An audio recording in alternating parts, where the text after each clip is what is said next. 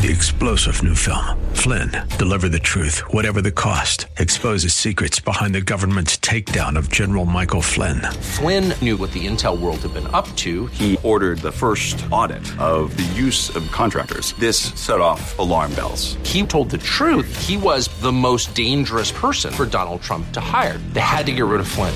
Flynn, deliver the truth, whatever the cost. Available now. Watch it today. Go to salemnow.com. Salemnow.com. Honest, straightforward, and right to the point. The Rob Black Show. I'm Rob Black, talking all things financial, money, investing, and more. Strategy is a big part of investing.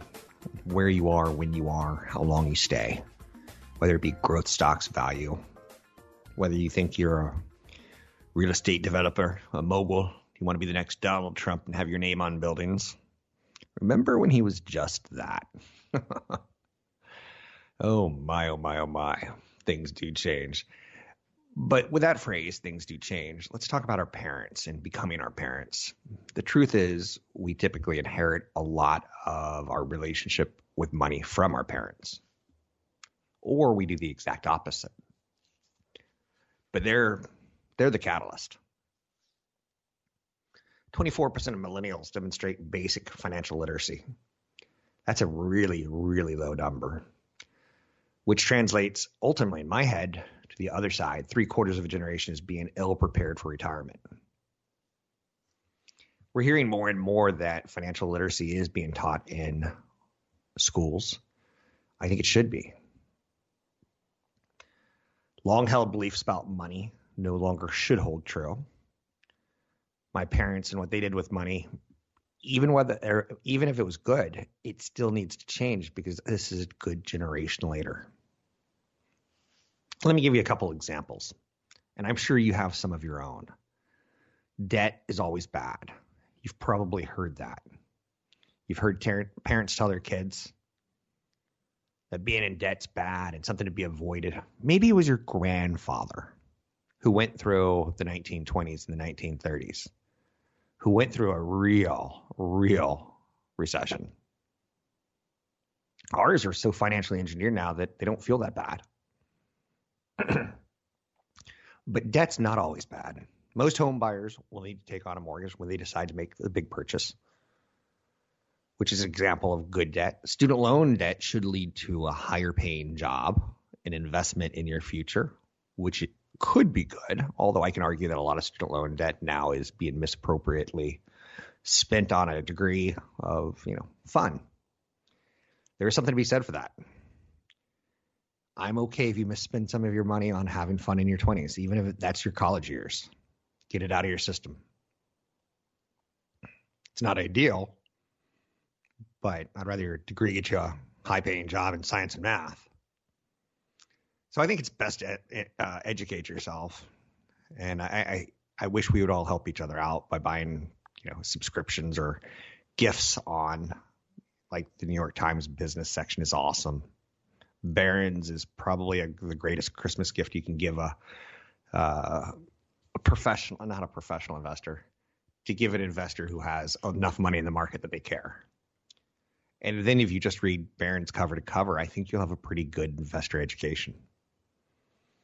I think New York Times Business. I think the Wall Street Journal.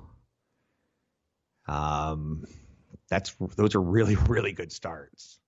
So debt is not always bad. Debt also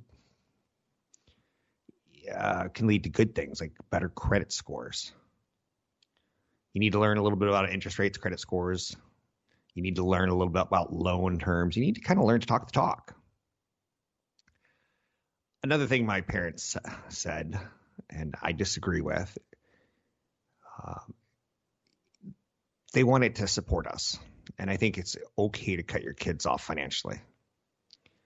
Um, I knew that in the back of my head, I wasn't going to be a trust fund baby. I knew I, I didn't have a trust, so that's a pretty good obvious one, right? But I knew that I was going to have to make my own. Um, I've seen parents give some of their adult children who are in their 30s and 40s an allowance still. And that's just I don't quite understand. You did something wrong. So we're talking about the sins of our parents and their false education, or their education was true for their times, but not necessarily true for now. You should never keep finances separate in marriage. Um, I'm okay keeping finances separate or joining them together. A lot of our parents happily combined finances into joint accounts and shared everything. That's not the norm anymore. According to Fidelity, one in five couples identify money as their greatest relationship challenge. I'm okay with hers being hers and his being his. But there has to come something with that kind of compromise. It's it's huge. If you're gonna have a relationship that you keep it separate, you got to communicate. Communication is the best thing you can do to strengthen all parts of your relationship. If your love life's not great, you got to learn to communicate about it without hurting each other's feelings. If your financial life is stressing one person out, you got to learn to communicate it without stressing out each other. Communication's key in a relationship. That's what I'm going to teach my children. Communicating about finance is necessary to help strengthen relationships. Um, and I would off off. I don't know if is fair to say, but don't involve alcohol. I know one glass of wine can loosen you up, but two glasses of wine can get you fighting over money. Money is the number one issue in what people say led to their divorce.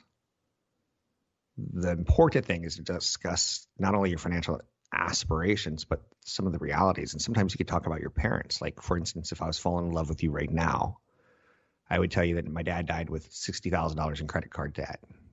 He liked to buy tools from like a Home Depot or Lowe's, or it was called Hechinger's back on the East Coast. He didn't use tools. That's the weirdest part about it. So I inherited a brand new tool set that had a lot of good tools that I would later donate because I don't use a lot of tools. So the same goals that were good for your parents may not be good for you. This is a discussion again that you should have with yourself about your parents. Times have changed. Uh, my parents got married, I think, before they were both 20. My dad might have been 20 and my mom 18. While that plan worked for previous generations, it may not be the smartest approach anymore because younger people are now starting to think I should go through a job and lead to a second job and decide am I going to be doing this for a career? Or that would be a good time to go back to school, not necessarily a good time to fall in love and marry. So we're delaying our marriages as we're kind of ex- learning about ourselves housing prices have skyrocketed. So living in a house that your parents lived in may not be realistic anymore. So their financial goals are going to be different than yours, even though you may see them over the holidays. And they'll ask you, How are you doing? Do you own a home? Are you getting married? Are you settling down? We're very, very different on careers. My dad had one job his whole life. Before I was 20, I probably had 20 jobs as a waiter um, that's pretty crazy. So, financial literacy is something that is really key to me. And being able to talk about money openly, I think, is very important. Uh, my mother, my dad, what an a hole my dad was. Listen to this. When it was time doing the taxes, he would just do the taxes and he'd bring her the back sheet to sign. And she never got to see the first sheets. She never got to see how much they were making, how much, like, that's the weirdest part about it. To this day, I don't know if my dad had like a side business or anything like that because my mom never, they didn't communicate. And he was the head of the house, he was the financial head of the house. So when she died, or when he died 30 plus years later, after they'd been married, they I guess 38 years later. When he died, she was financially illiterate. So do you see why the whole what worked for our parents don't necessarily work for us? as far as rules go. Anyhow, you can find me online at Rob Black Show. I've got some great downloadables which can teach you about investing, about money, about retirement. You can find that at Rob Black Show. That's Rob Black Show. Go get a downloadable for free. Start talking to your spouse about these issues. Have a question? Reach out at robblackshow.com. robblackshow.com. A personal financial plan with custom investment advice. That's why Rob Black has partnered with EP Wealth Advisors. With over 12 billion in assets under management and more than 80 financial professionals at the helm, EP services were built with you in mind. How can they help you? Find out at robblackshow.com. robblackshow.com. Crypto. Mario coins. Should you invest in cryptocurrency? You collect 100 coins in Mario, you get to buy a bazooka. You collect 200 coins, you get to buy a faster jump. Crypto. You get the basic idea. Translate that into 21st century, and it's for real. If you're like me, you spend a lot of time getting to know people's psychology.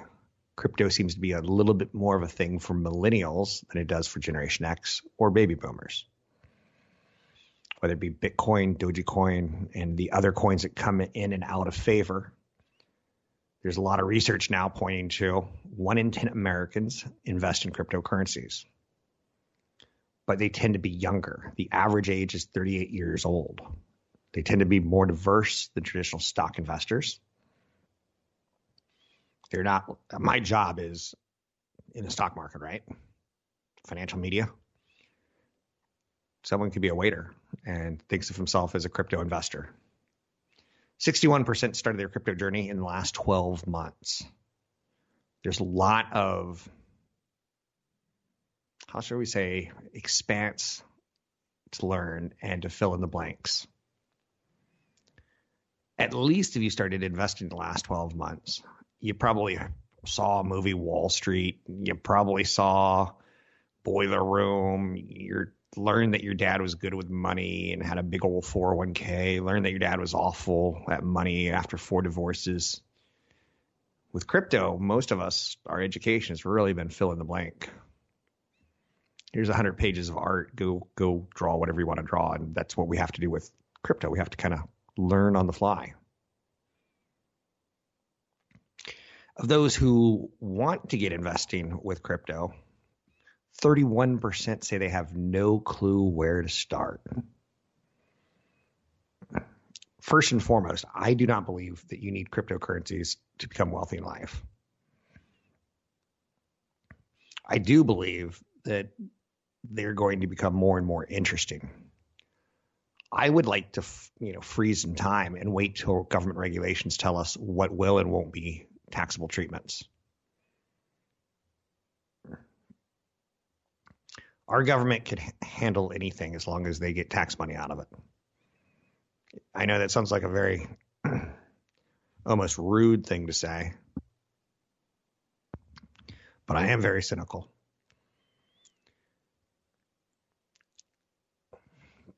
You see the stories, I see the stories about people becoming rich and sometimes going down with the flag of crypto. Becoming rich, then becoming poor you've seen the stories about a young man taking his own life after mismanaging his crypto fortune went to nothing. So there's a lot to learn. Bitcoin is a small piece of the global investing pie in terms of market value compared to heavy hitters like the S&P 500. If you look at how much money is in the S&P 500 versus how much money is in uh, Bitcoin, Bitcoin is collectively worth about 800 billion. The shares of Apple are two and a half trillion dollars. Now, Bitcoin has room to grow. Bitcoin is not a fad.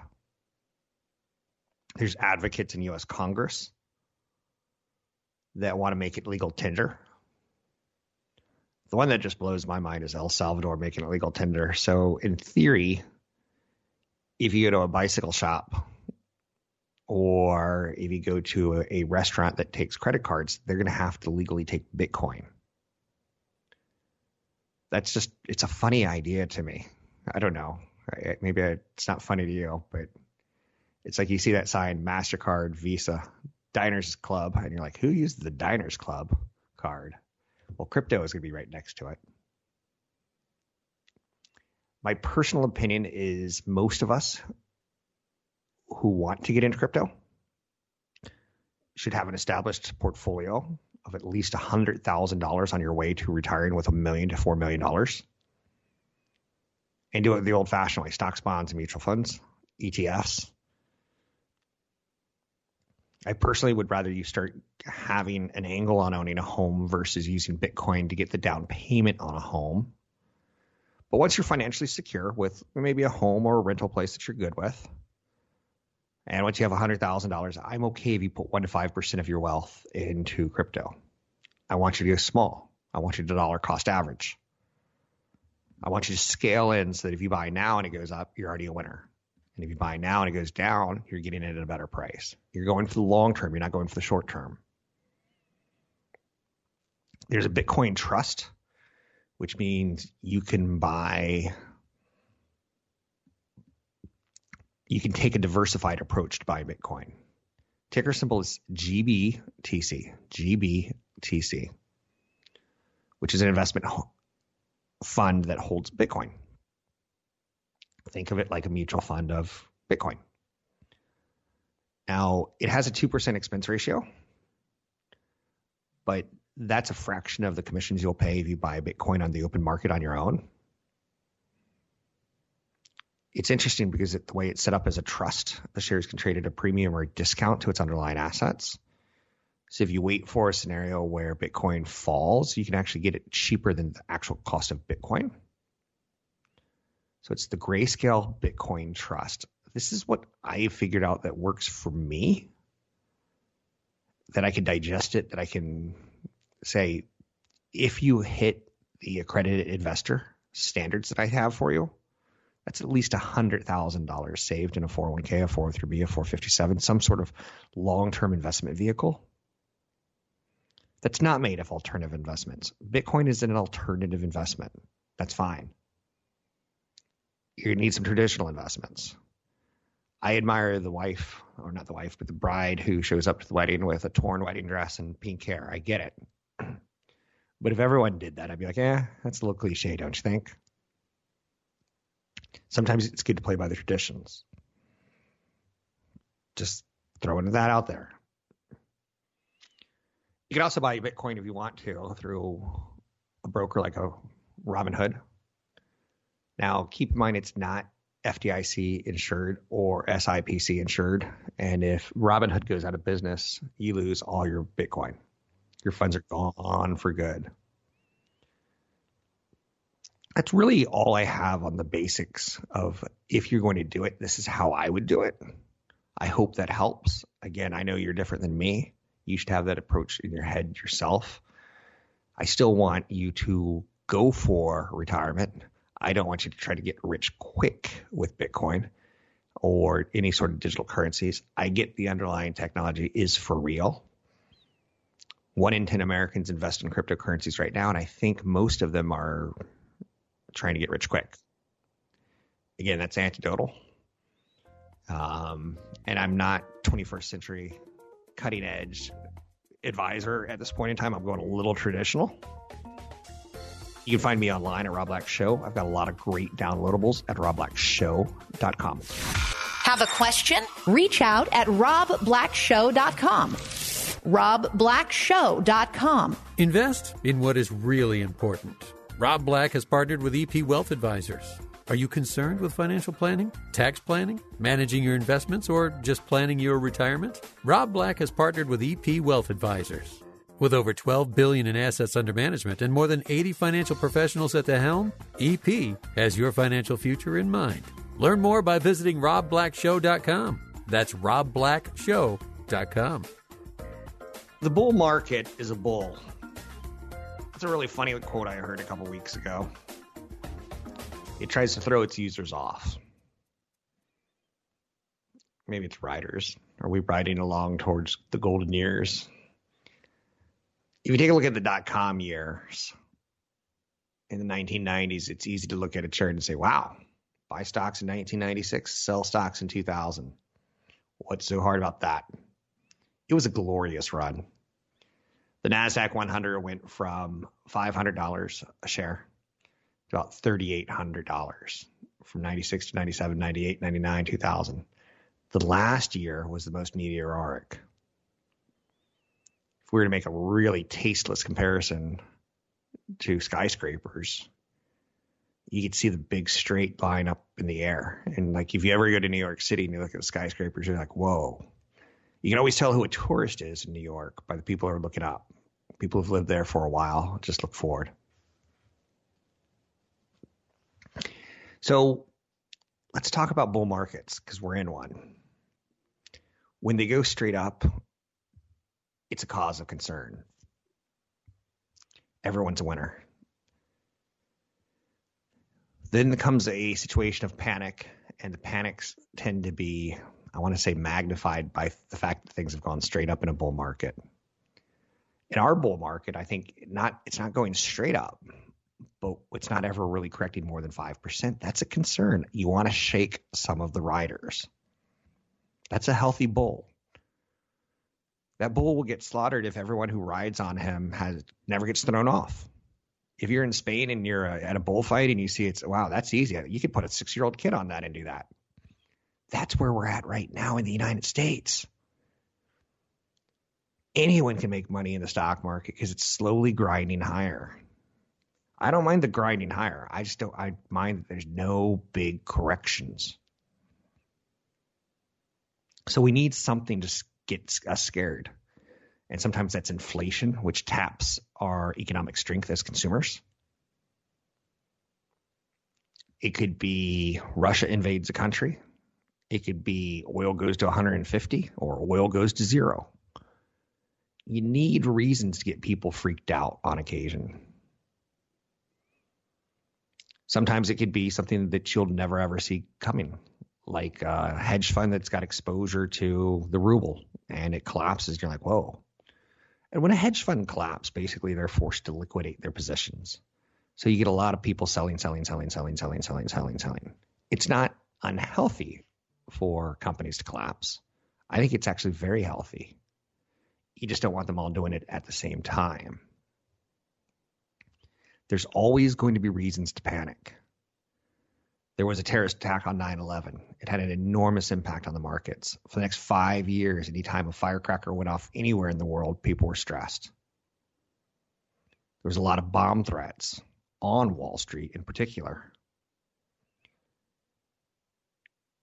In madrid in 2004 bombings london bombings in 2005 the impact of the financial markets became more and more uh, we've kind of seen this and the markets don't get that upset. And in fact, they do a furious rally higher.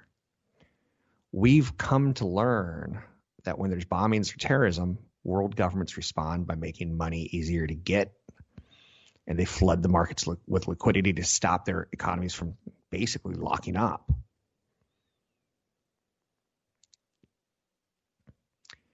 Um, I think that's worthy of note that the market is a bull market and we need to throw some people off on occasion. And sometimes, sadly, it's things like terrorism that gets people panicked and ready to sell. I always feel bad when I get an email from someone that starts like, um, I'm really scared for the US economy because of Trump. I'm going to sell everything and go to cash. And then four years later, I'm like, I'm really scared for the economy under President Biden. He's spending too much money. I'm going to sell everything and go to cash you can put in the email whatever you want. I'm really scared that Freddy Krueger's going to come and it's going to be a nightmare on Wall Street. I get people selling me fear and me them wanting me to validate them and go, "Yeah, you're right. We should all go to cash." I, I don't think so. This market has seen everything. I've said this before. It's seen Nagasaki. It's seen Hiroshima. It's seen presidents assassinated. It's seen inflation, deflation. This market has seen World War One, World War Two, Vietnam, Korea, Gulf War One, Gulf War Two. Do you remember when we invaded Iraq? And uh, all of us, I mean, maybe not all of us. I guess if I'm speaking to people under 35, maybe it wasn't you. We watched CNN, and there was a CNN reporter, I believe, in the Hotel Baghdad. and bombs were going like our our military knew don't bomb back hotel Baghdad. And you're like, how is this guy? St- he's in a war zone and bombs are going off left and right of his hotel room. And there was the Scud Stud. Do you remember the Scud Stud with the Scud mark uh, anti missiles in Israel? So we we make almost celebrities during this time, but they're really scary times. And I get emails from people who are like, I want out. This is my reason to sell. And I'll tell you what, in the last hundred years, it's never, ever, ever been a right time to panic.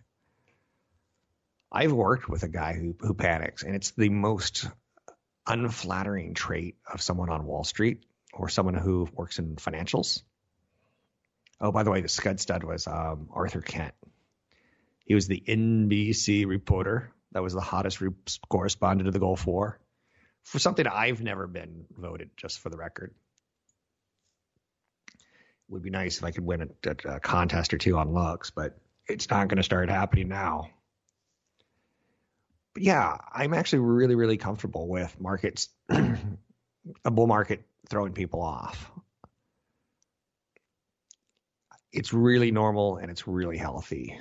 And when people, I guess, when they come to me and they're panicked, to me, that's a good sign the opposite is people come to me and they're like, ah, I want to buy Bitcoin because it's gone up.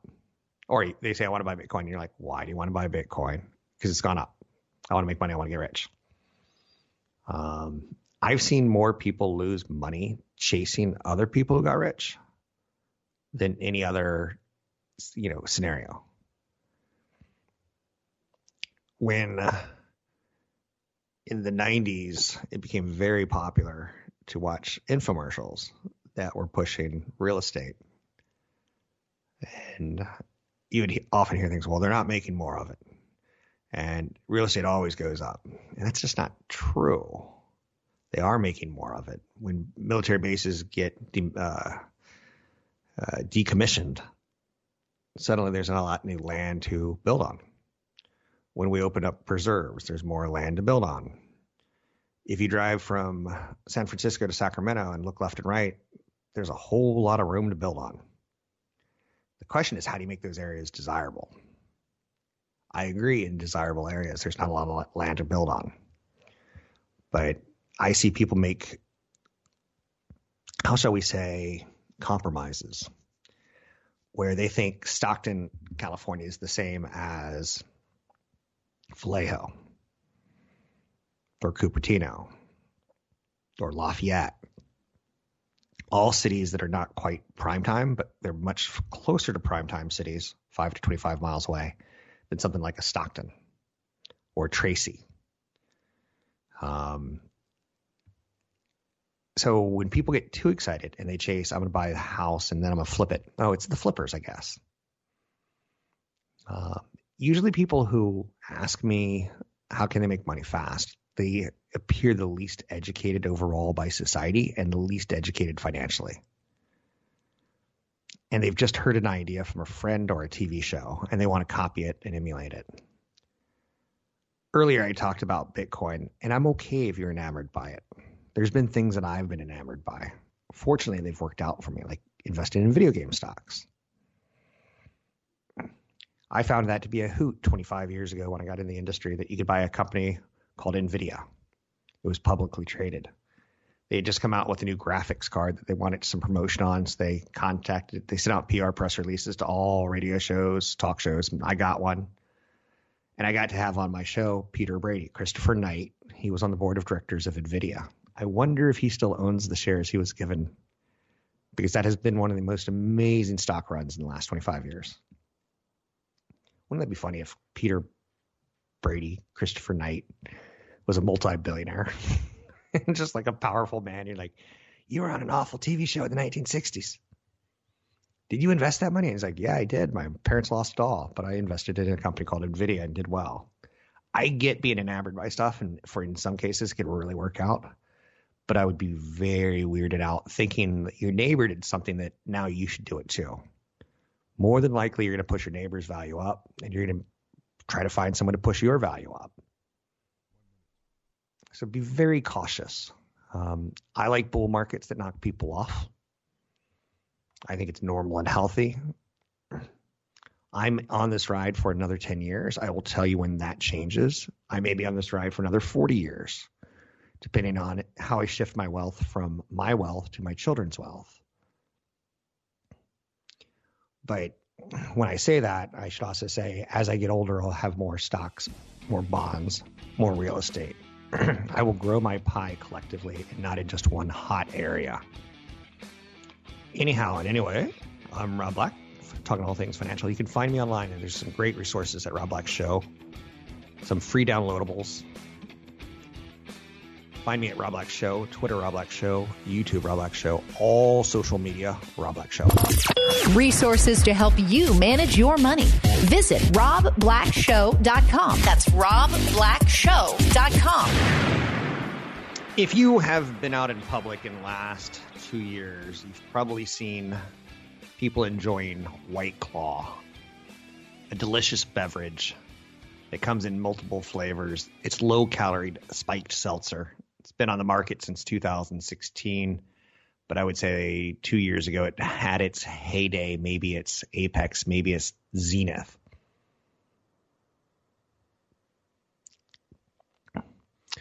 Um, it's literally gluten free water that'll mess you up. you know, that's kind of the way to look at it.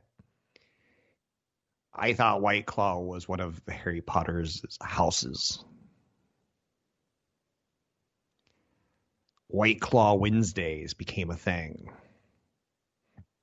People baptized their children in White Claw, which I think is against Catholic law, at least in most Catholic law states.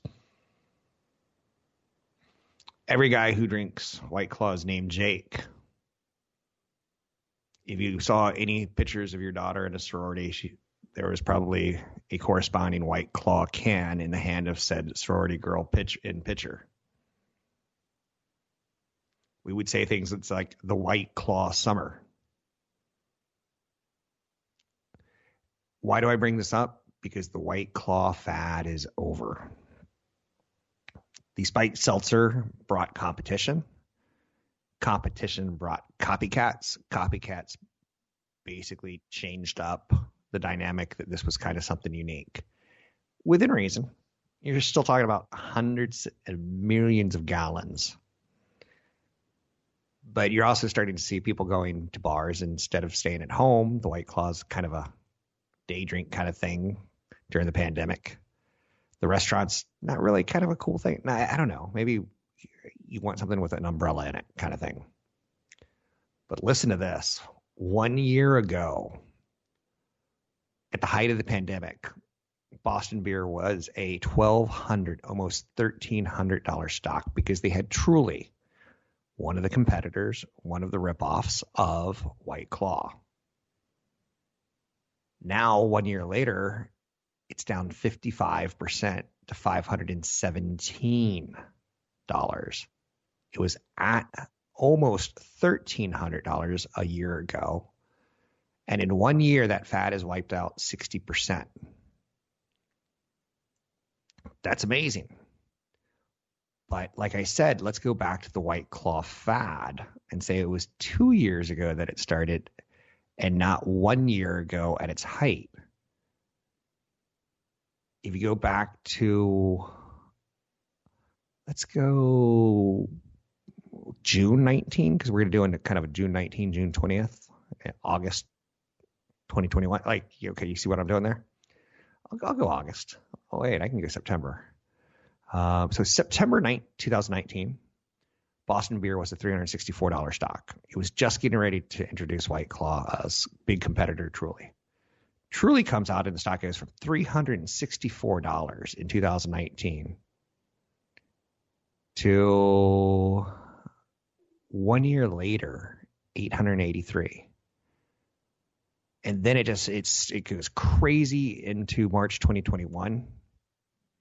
$1,200, $1,300. And since March of this year until September, $1,300 all the way down to 500. Now, again, in two years, it's gone from 350 to 518. Not a bad return.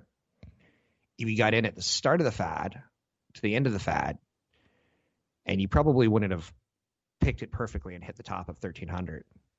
So let's say it dropped 900 and that was your limit. If it drops 20%, I'm out. If it drops 30%, I'm out. Don't wait for it to drop 60% because anything that can go up 100% can definitely come back 40 to 60%.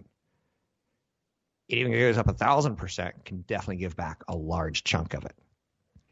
But in this case, it didn't give up all of it. So if you take a look at Boston Beer and Sam Adams on a one year basis, you go, what a disaster. Truly, truly messed up the stock. No, truly helped the stock almost double. And at one point in time, quadruple. And because of momentum stock, when the momentum stopped, you need to understand it's time to get your butt on a chair.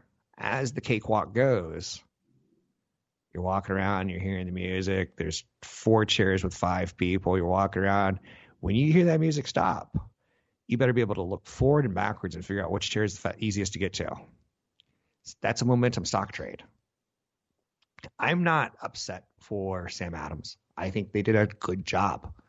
They rode that wave as far as they could ride it. Now it's on to the next hot thing. And trust me, millennials will come up with something.